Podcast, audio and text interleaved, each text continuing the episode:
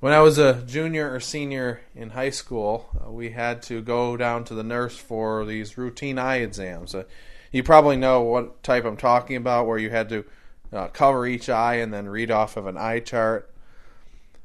Well, I did this reading, and uh, with I started out with my uh, covering up my left eye, my right eye.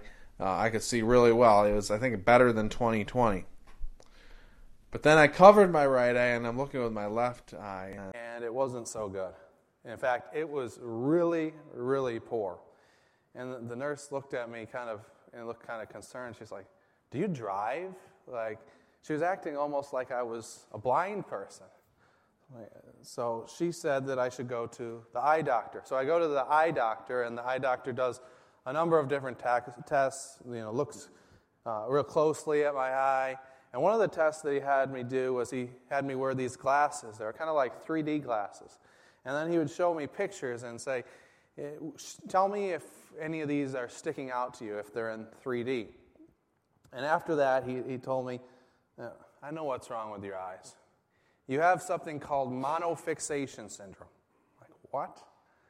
Yeah, you have something called monofixation syndrome. And he explained to me that my eyes were at a little bit different angle. Each eye was a little bit at a different angle. So when I would look forward at something, one of the eyes would be suppressed or one of the eyes would turn off. If I looked to the side, they would turn on, but if I would look forward, only my right eye would be working. So he said, Let me, let me show you something. So he had me put on the glasses again, and he said, See this picture? So is it 3D to you? I said, No, it's flat. He said, Well, this picture, you should see it in 3D if both of your eyes were working correctly. See, most people who would see that would see it in 3D, but I couldn't see it because of that issue that I had. And I think there's a similar uh, principle when we come to the created order.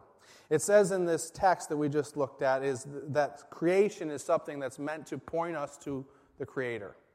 It says that God's eternal power and divine nature are clearly seen through creation. But some, many in the world today, and perhaps some here, have suppressed that truth. Suppressed that truth. And so what we see is we just see, when we see creation, we just kind of see a flat picture.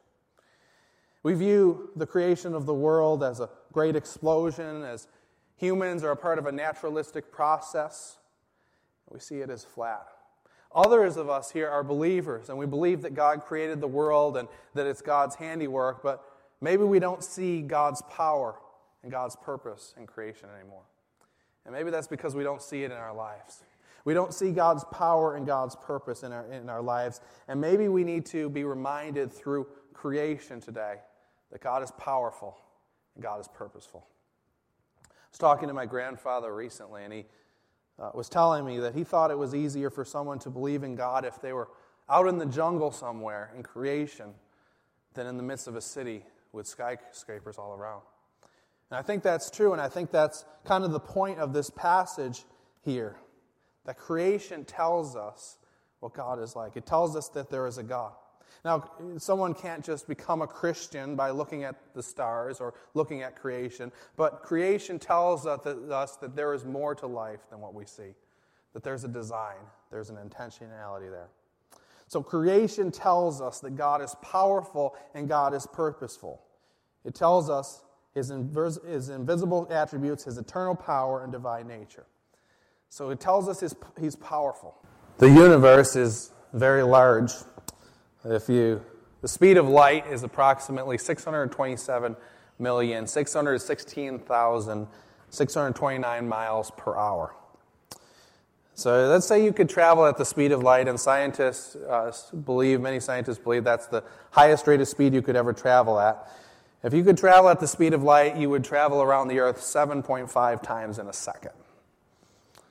Now, if you traveled that fast for 93 billion years, you would reach the end of the, of the universe that we can see. Creation is very large, and God tells us in the book of Genesis that God created the entire universe with, by the word of his mouth. Mark Batterson, an author, uh, says this. He says, You may feel as if you're sitting still right now, but it's an, it's an illusion of miraculous proportions. Planet Earth is spinning around its axis at a speed of 1,000 miles per hour. Every 24 hours, planet Earth pulls off a celestial 360. We're also hurtling through space at an average velocity of 67,108 miles per hour. That's not just faster than a speeding bullet, it's 87 times faster than the speed of sound.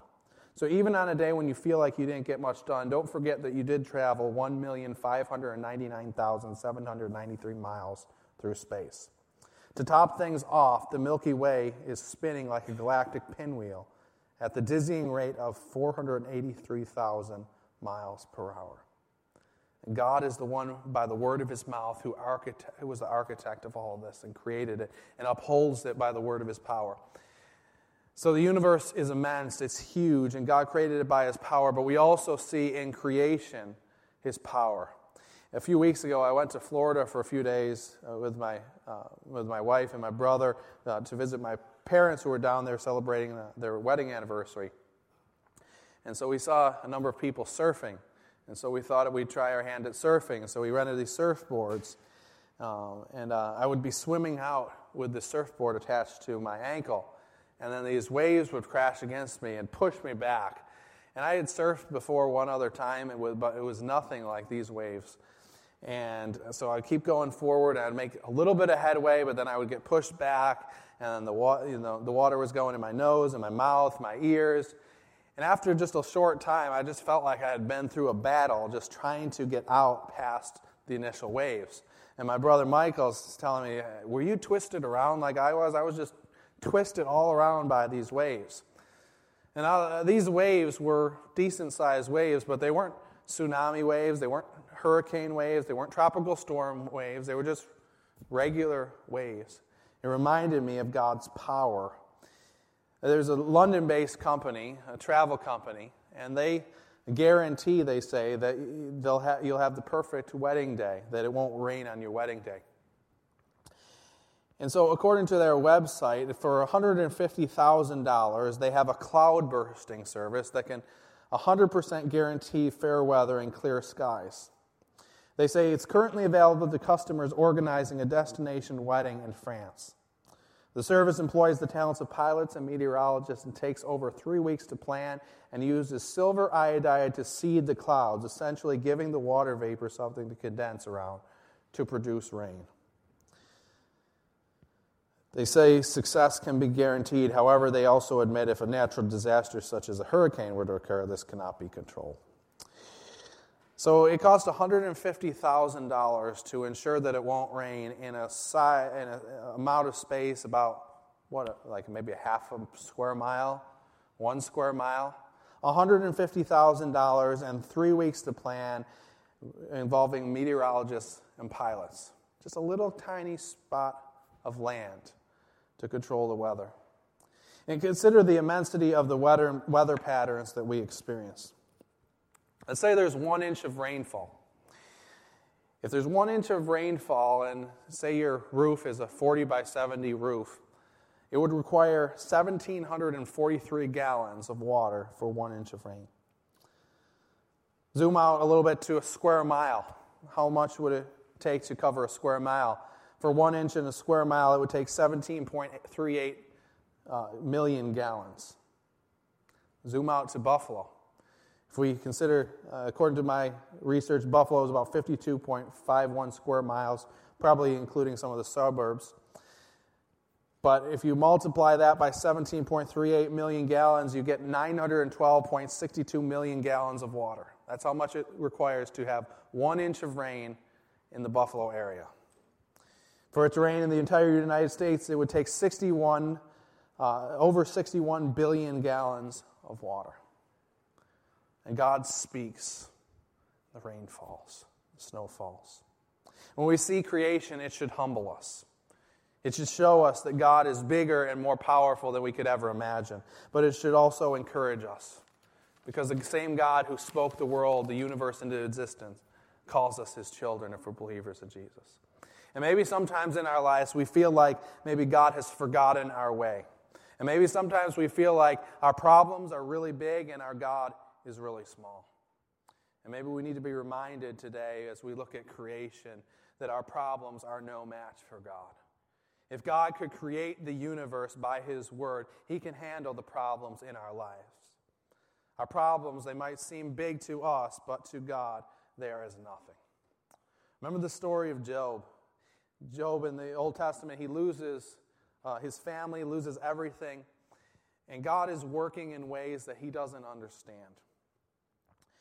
And his uh, ways that his friends and, and him might not even agree with. They had believed that the right, righteous have good things happen to them, and those who are not righteous have bad things happen to them. And how does God respond to them? He responds by reminding them of the power that He showed in creation. In Job chapter 38, verse 1, it says this Then the Lord answers Job out of the whirlwind and said, Who is this that darkens counsel by words without knowledge? Dress for action like a man. I will question you, and you make it known to me. Where were you when I laid the foundation of the earth? Tell me if you have understanding. Who determines its measurements? Surely you know. Or who stretched the, the line upon it? On what were its bases sunk, or who laid its cornerstone when the morning stars sang together and all the sons of God shouted for joy? Or who shut up the sea with doors when it burst out from the womb, when I made clouds its garment, and thick darkness its swaddling band, and prescribed limits for it, and set bars and doors, and said, Thus far you shall come, and no farther. And here shall your proud ways be stayed. Have you commanded the morning since your days began, and caused the dawn to know its place, that it might take hold of the skirts of the earth? and the wicked be shaken out of it. It is changed like clay under the seal, and its features stand out like a garment. From the wicked their light is withheld, and their uplifted arm is broken. Have you entered into the springs of the sea, or walked in the recesses of the deep? Have the gates of death been revealed to you, or have you seen the gates of deep darkness? Have you comprehended the expanse of the earth? Declare if you know all this. Where is the way to the dwelling of light, and where is the place of darkness that you may take to its territory, and that you may discern the paths to its home?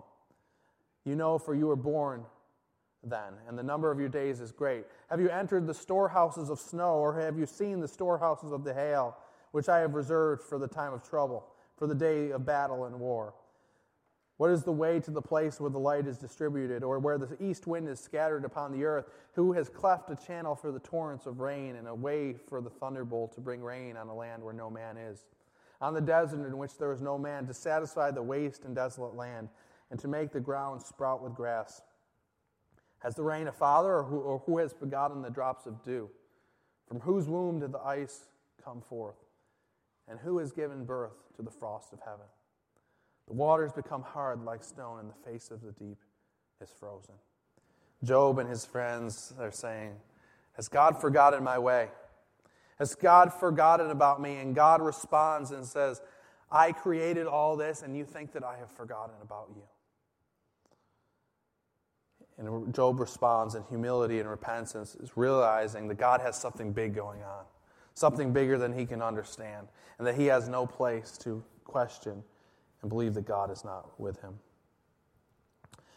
God is powerful, and creation shows us that. We don't need to be out long before we see the power of creation. And God is powerful in our own lives, so we can trust in that as we look at God's creation. But not only is God powerful, but God is also purposeful.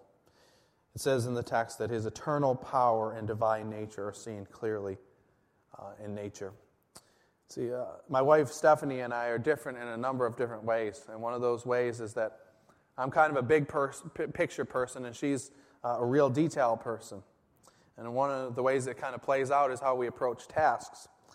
And uh, for example, if we're painting a room, I would rush and get the whole project done really quickly, maybe an hour or two. But if you look closely, I'd probably miss some spots here and there, maybe get a little bit of paint on the floor. And Stephanie would probably do it in a quarter of the time, but everything would be perfect when it was done. There wouldn't be anything on the floor, and all the strokes would be perfect. I sometimes wish that I could have both of those things together. Like that uh, we could do it fast, but do it really well. But usually it doesn't work that way. It's either you do it quickly or you do it really detailed and really well. But with God, it's different. Not only is God powerful, not only did He create this universe that's 93 billion light years long that we can see, but He was also incredibly detailed incredibly purposeful in what he created.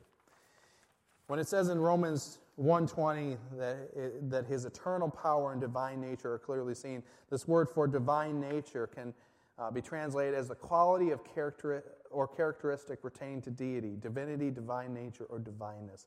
I think what it's referring to here is that there's glimpses of God in creation. Glimpses of God in creation. Christian apologists call this uh, something called the teleological argument for the existence of God. And the argument goes something like this If there's evidence of design and evidence of intentionality, then there must be a designer or maker. Uh, for example, if you came across a painting in the woods, a, a great painting uh, by Michelangelo, you wouldn't say to yourself, Well, I, I wonder how this got here. Uh, or I wonder how this was put together. I wonder if it just started raining and there happened to be a tree out here and it just turned into a painting. No, you would know that somebody took the time to intentionally paint that picture. The same is true with God. A number of great scientists throughout the ages, some of whom uh, maybe started out as uh, atheists, upon studying creation, more and more became believers in Jesus, uh, or at least believers in God. A number of great scientists have done this. I have a few quotes from some famous scientists. Nicholas Copernicus from the 16th century, uh, he was an astronomer uh, and the first in depth proponent of heliocentrism, said, Who could live in close contact with the most consummate order and divine wisdom and not feel drawn to the loftiest aspirations? Who could not adore the architect of all things? Johannes Kepler, one of, the, of history's greatest astronomers, said this My Lord and my Creator, I would like to proclaim the magnificence of your works to the extent that my limited intelligence can understand. Isaac Newton of the 18th century, the founder of classical theoretical physics, said this The admirable arrangement and harmony of the universe could only have come from the plan of an omniscient and om- omnipotent being.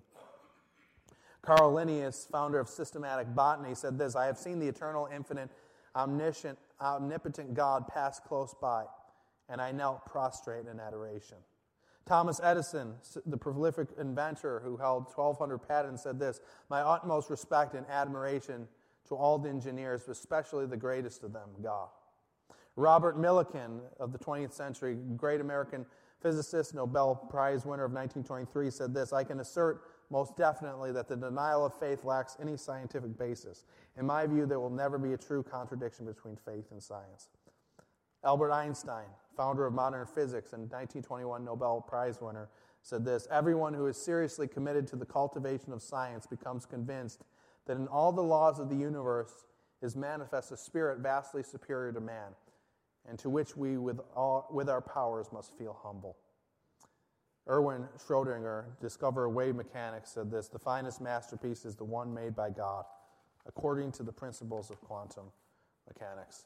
And finally, Charles Townes, physicist shared the, who shared the 1964 Nobel Prize for discovering uh, part of the principles of the laser, said this as a religious man, I feel the presence and intervention of a creator beyond myself, but who is always nearby.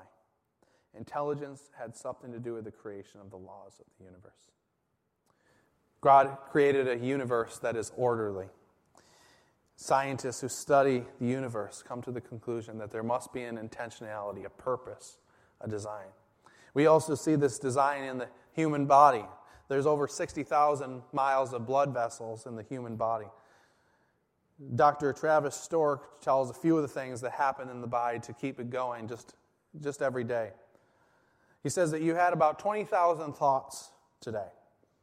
About 100 billion neurons, or brain cells, fire 5 to 50 times per second on average, traveling up to 270 miles per hour. Today you breathed about 25,000 times without even trying. The muscles that help focus your eyes moved about 100,000 times today. You blinked about 15 times per minute. If you calculate that out, it's about 15,000 times today while you're awake. Today, you made up to 3 million uh, red blood cells each second, almost 260 billion today. The lining of your stomach regenerated about 25% of itself today and your kidneys cleaned and recirculated about 50 gallons of blood today. It's uh, no wonder a lot of us are tired. So the body is incredibly complex, it's incredibly purposeful. It shows evidence of a creator, evidence of intentionality. But consider some of the other things that are beautiful in life beautiful red sunset, glistening white sand beach, the snow capped mountains of the Alps, the roaring waterfalls of the Niagara Falls, the shining lights of the night sky, the human body, the vast and varied animal world, all the different foods that we are allowed to experience and eat. And, and all these things are meant to point us back to our Creator, back to God. But ironically, what it tells us in this text is what human beings have tended to do is to worship the created thing rather than the Creator, to make these things into ultimate things. Not things that point them to God, but making these things themselves God. It says that they've suppressed the truth, exchanged the created thing, uh, exchanged the Creator for the created thing. Some of us here, maybe we feel as if God doesn't have a plan for our life. Maybe our way is hidden from God and we don't see a purpose in our lives. And maybe you feel like somehow God made a mistake when He created you. Creation reminds us that God doesn't make mistakes, God is intentional, God is purposeful. And if God worked to form the human body with all these different processes that have to occur, and of course, we live in a fallen world, so not everything works uh, according to his original design. But if God created all these things, if he holds the universe that's spinning, uh, with the earth spinning and all these different operations happening at the same time, if God is that intentional, do you think that God has a plan for your life? He says as much in his word that he has a plan for us. But creation reminds us of that. That if God is that detailed with things I was driving just yesterday, uh, driving uh, down to uh, and we are driving by um, the trees, and it was just beautiful seeing the red and yellow and greens of the trees that are changing. I was just thinking about that, just the amazing fact that you know they know that it's going to be cold and how God designed that, and just that whole process about all these hundreds and hundreds of trees that are in sync that God has formed that way. If God formed all those things, if God formed a tree in such a way that it has that design and that purpose, do you, don't you think that God has a plan for you, for your life? God's creation tells us that God is powerful and God is purposeful. So, next time you see a sunset or a waterfall or tree or human being, or the next time it rains, or maybe even the next time it snows, which might be on your way out, May we, be, may we be reminded that God is powerful. He's bigger than we can ever imagine.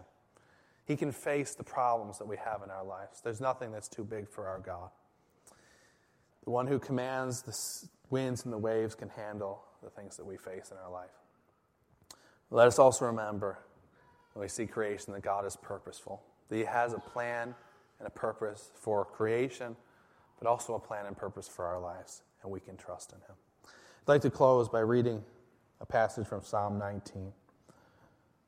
Psalm 19, verse 1 says this The heavens declare the glory of God, the sky above proclaims his handiwork.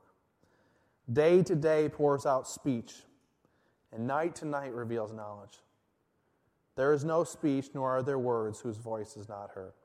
Their voice goes out through all the earth, and their words to the end of the world. In them he has set a tent for the sun, which comes out like a bridegroom leaving his chamber, and like a strong man runs his course with joy. Its rising is from the end of the heavens, and its circuit to the end of them, and there is nothing hidden from its heat. God is powerful, and God is purposeful. Let's pray. God, we just thank you for the greatness of who you are. We thank you that you are powerful that there's nothing that we can face in our lives that's too big for you. And God, I pray that as we go out today, that we would remind, be reminded of that fact. God, I know that some people here may be dealing with things that are very difficult, things that would cause them to maybe feel like giving up or being discouraged.